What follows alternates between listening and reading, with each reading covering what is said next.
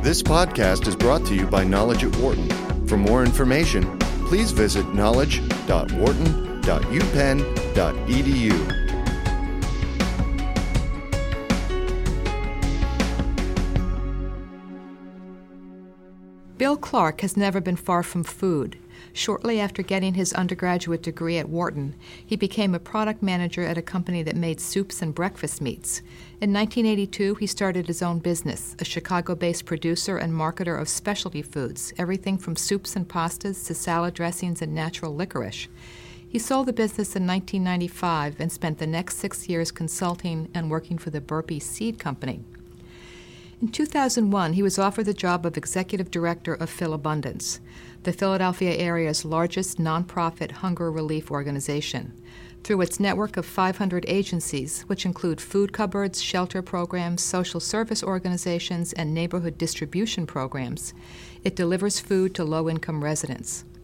Last year, Philabundance gathered and redistributed more than 20 million pounds of food throughout the Delaware Valley, along with another 2 to 3 million pounds to organizations up and down the coast. Its 140 employees help organize community food centers, farmers markets, and a toll free food helpline, among other services. They also give boxes of food to victims of disasters, including most recently Hurricane Sandy. Bill, thanks for joining us. An obvious uh, but interesting first question, or rather two questions, is why you joined Philabundance and what skills from the private sector you were able to transfer to this job. Well, I've always been interested for my entire life, at least from high school on, in uh, hunger, world hunger, domestic hunger. Um, but most of my career was spent in the private sector. And uh, my Wharton training, my business training, uh, all, I think, helped bring a skill set of business management and professionalism to the nonprofit arena. Well, for instance, what what was was not working well, or could have worked better that you that you were able to fix or improve upon when you came? Well, I think that the the disciplines of the business world, uh, metrics, understanding, you know, what exactly we're trying to accomplish, the uh, the the clarifying a vision, strategy to get there, uh, and, and a, a kind of an aggressiveness towards goals is what I brought. Okay. Uh, I want to mention Hurricane Sandy, since mm-hmm. uh, hundreds of thousands of people in many different communities are still suffering its, its uh, after effects. What happens when you add a natural disaster to the normal course of things, the everyday lack of adequate food for people? Well, a whole lot goes wrong. um, the while the hurricane did not affect the Philadelphia area as much as our neighboring areas in Jersey and New York, uh, Philabundance, as a member of Feeding America, we're all kind of networked together. So we've been uh, aggressively helping the food banks of New Jersey and New York resupply. So what tends to happen is really two things. One is the group of people who are removed from their homes, dislocated, and they go into shelters and you go into a food service congregate feeding mode, kind of emergency feeding. The other uh, larger effect is the people that lose power because then all the perishable foods that people on the refrigerators are lost. Uh, in fact, the, the food bank in northern New Jersey was without power and it lost all of its perishable supplies in its large warehouse. So as soon as they got power up, we sent a couple trucks up of perishable product to refill that. Uh, the problem that we're having is not so much in perishable food because the power outages uh, occur in the supply channel as well. So we have unprecedented amounts of donations of perishable, short coded product. Uh, we have a problem using it all. Uh, but on the other side of the house, the dry, shelf stable product, uh, at this point in time in the year, we're at our low tidal level, and uh, we've been a couple days where we've, excuse me, where we've been really out of stock. Uh, the the uh, rainy season for food donations, dry food donations with food drives and such, happens immediately after Thanksgiving and the couple of weeks before Thanksgiving are you know we're holding on with the limited inventory waiting for the resupply to come and so we're in a really really bad position right now with dry product the uh, shelter system of Sandy really just made that a little worse. What about the drought? Hasn't that had a bad effect? The, the, I mean, the country's been in this prolonged drought. The crop yields are down, prices are up. What has that done to your uh, supply? The drought is affecting the entire food industry.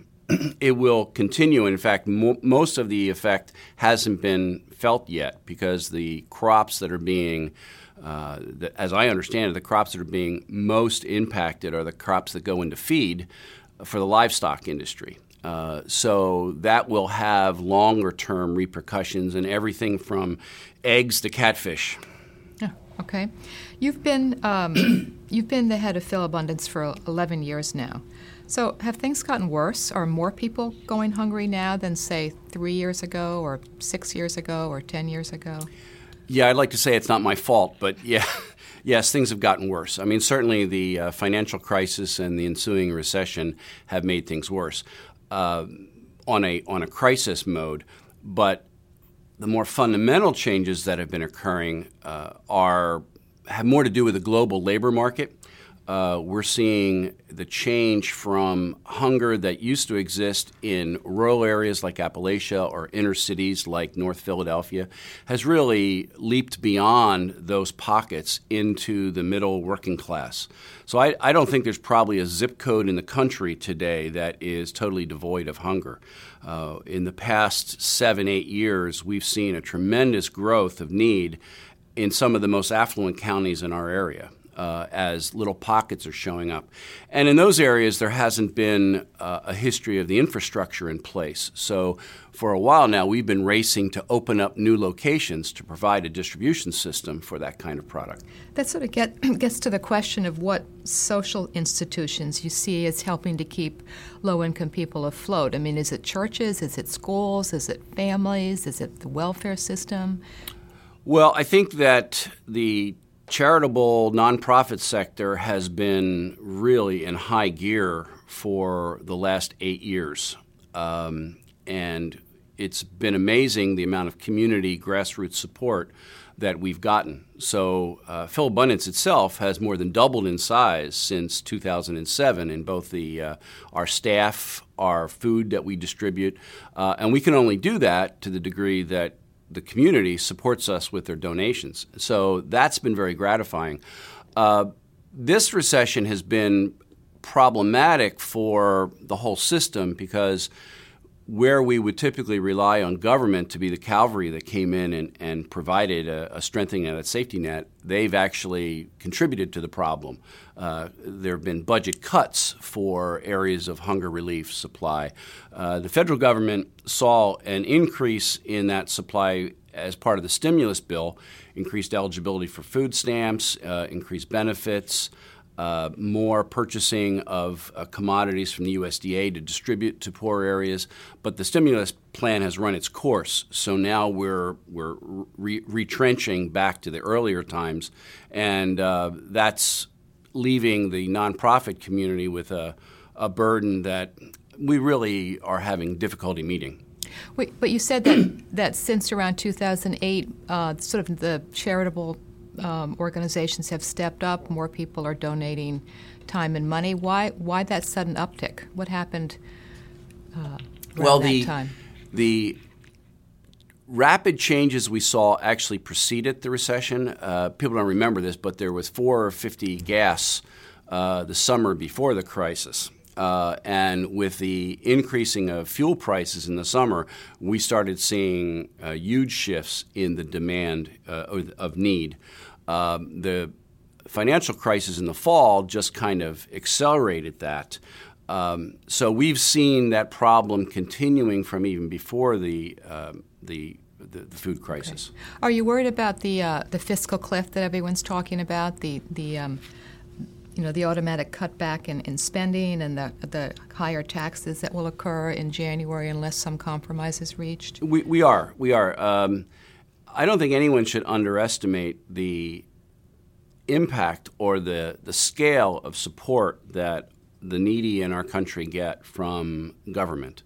Um, if you take all of the food banks in the country, all of the food that we distribute, uh, and you put an economic value on it, it would be equivalent to just 10% of the total food stamp SNAP benefit program.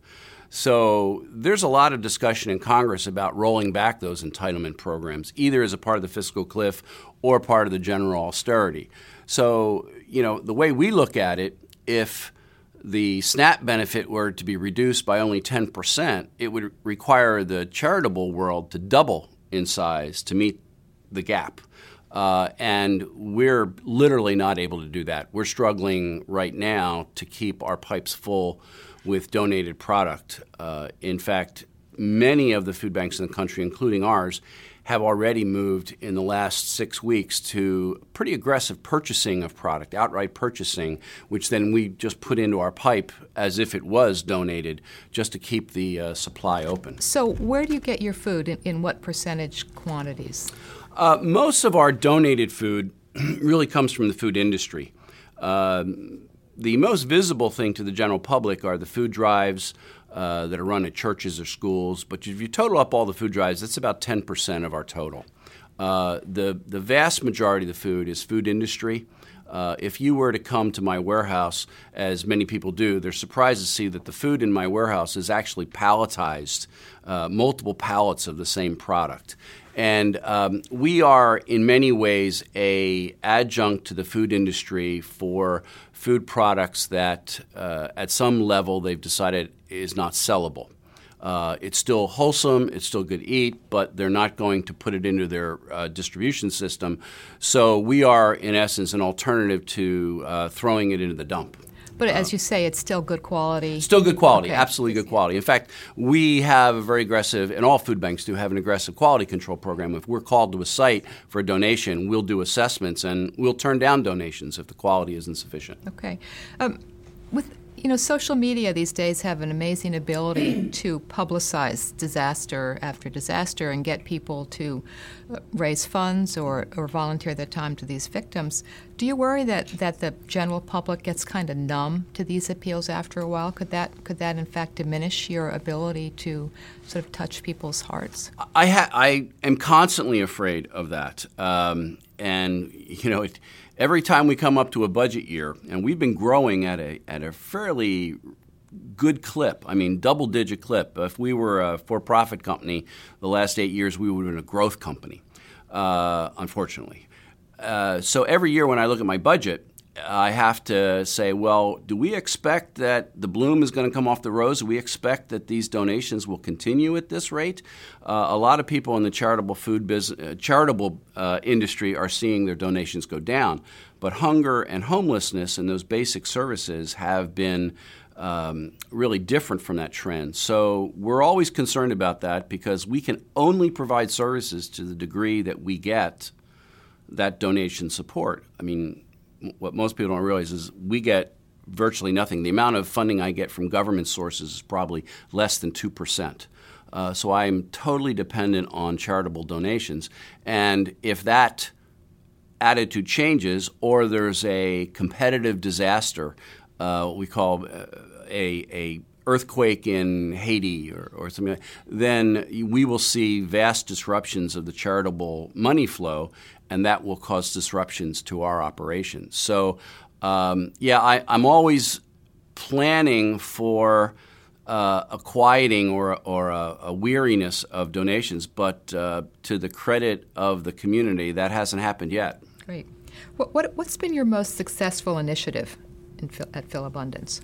I think the the the most successful one, which really is maybe too early to say it's a success, uh, is that we're in the process of building out right now to open the first nonprofit grocery store in the country. Uh, we have been struggling, as most food banks have, with the growth of need met with a flattening of the supply of food. I mean, I'm not going to wake up tomorrow and find another Walmart or another Campbell's soup that I didn't know about. Uh, after 35 years, the industry has pretty much identified all of the industrial sources of donation, and we're not seeing that grow. Uh, in fact, industry is getting tighter and tighter and more efficient and reducing their waste.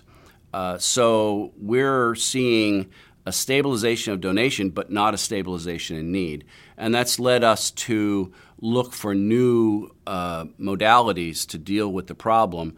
And what Philabundance is doing is shifting to a nonprofit grocery store model to put stores in uh, food deserts, in really impoverished areas where commercial entities uh, can't find a viable niche to, to, we can operate as a nonprofit at a much lower cost of business. Uh, my capital costs are lower, my return on investment requirements are nil. Uh, I just have to break even. For me, that's a success. So I can operate in niches of communities where a for profit entity can't. And uh, if we can provide um, better uh, more efficient food delivery for a community that has SNAP benefits, that has some disposable income, we can stretch our ability to go into uh, hunger relief in those areas. So, a customer of this grocery store, what would they see upon walking into the store? How would that be different from, say, going into a, a for our goal, store? Our goal is to make that look as much like a grocery store as possible. I think the uh, you know I have the advantage of being married to an anthropologist, and she always reminds me that uh, at root of what people in economic stress want is they want nor- normalcy, and uh, that goes for people who live in the inner city and in these impoverished areas. They want to be normal Americans. They want to shop. They want to pay for food. They want choice. They want to be consumers uh, because they grow up in a culture of consumers. Uh, people don't realize is that even though some say, well, they want stuff, they actually don't. They want choice. They want control over their lives. So our store will look uh, as much like a traditional grocery store as we're able to do. In fact, the name of the store is going to be Fair and Square. Um, we we are purposely not framing the positioning as a a dollar store as a as a budget buster. I mean, we're providing good food, nutritious food uh, at very very reasonable prices. Uh, it's the access, the dependability, and the reliability of supply that we're going to be providing here. So, as you say, instead of having food kind of thrust upon them, they will actually go in and see a choice, have a choice of items on a grocery shelf. They will. They will uh, purchase all the product that will be in this store will be purchased by us and resold to our clients. Um, but the prices will be very reasonable. And if a family uh, is is of such means that they deserve some additional assistance, we'll give them rebates on the product. So the prices will be available for everyone, but people who have assistance will get uh, additional store credit that will be a percentage of their purchasing that they can use on f- future trips. Okay. Uh, what would you say your biggest leadership challenge is at Philabundance? I think the biggest leadership challenge for me or any leader of a nonprofit entity is uh, trying to identify and then communicate what the real objectives and purpose of the organization are. If you look at the missions of nonprofits, they tend to be very aspirational nature. We'll work to end hunger. Uh, as a businessman, I had a very clear idea of what my goals were. They're always very money related. It was, you know, return on capital, return on investment, profitability, revenue. We don't have those easy metrics to go by when we have an aspirational goal. So, trying to establish what exactly we're trying to accomplish and identify that in a way that you can get uh, alignment of your organization and your community of support is really the toughest thing that we have to do to accomplish it. Uh, one of the advantages that we have that I've experienced, unlike the uh, commercial world where the guy next to you is a competitor, we're surrounded by collaborators. Um, we are not in a competitive arena here. We collaborate uh, all the time uh, with other food distributing vehicle uh, organizations. So uh, when we do food drives where I go on the air and say, you know, help help out, it, it doesn't matter to me whether they help Philabundance or they help a food cupboard or another organization. We're, we're struggling against this common foe, this common cause of hunger. Uh, and if another organization is providing relief, that's I, I consider that a win. So the collaboration is a really wonderful uh, experience to have, having been in the business world, where it's a it's a very antagonistic, uh, aggressive community. So, since you don't use the usual metrics metrics of success that you find in the in the for-profit world, how do you measure success? Uh, it's difficult. We measure success uh, certainly in outcomes uh, or outputs, you know, the, the number of pounds we distribute. Um, we, in many ways, look at our community, our service area, like we would a public health organization. We break the area down into catchment zones. Uh, we use geographic information systems. We overlay that uh, with demographic data to estimate uh, the, the market, so to speak, in each of these catchment zones. And then we measure uh, the amount of access that the people in that community have, as well as the amount of resources that we're providing into that community. Uh, we're balancing, trying to always balance those resources, and at the same time, trying to measure the unmet need, which is really what we're looking for the market potential, so to speak. And that's what we use to identify what our future planning should be uh, addressing. Okay. I have one final question for you. Mm-hmm. If you could propose one course of action, either on a national, state, or local level, that would make a big dent in the problem of hunger in this country, what would it be? Hmm. Uh, other than a, a, huge increase in donations to Philabundance. right. uh, other than that. yeah, other than that. I think that the problem of hunger uh, is a, a wicked problem. It's a very complex problem it's a community wide problem. And that the solution to a problem like that, which quite frankly human beings have been struggling with since, since biblical times, the way to deal with a hunger uh, problem is to realize that it requires a broad and coordinated community response at all levels. Uh, I would say that, that collaboration between federal, state, local governments, nonprofit communities, academic institutions, that the greater the collaboration, uh, the greater the coordination, the more we're able to deal with the problem.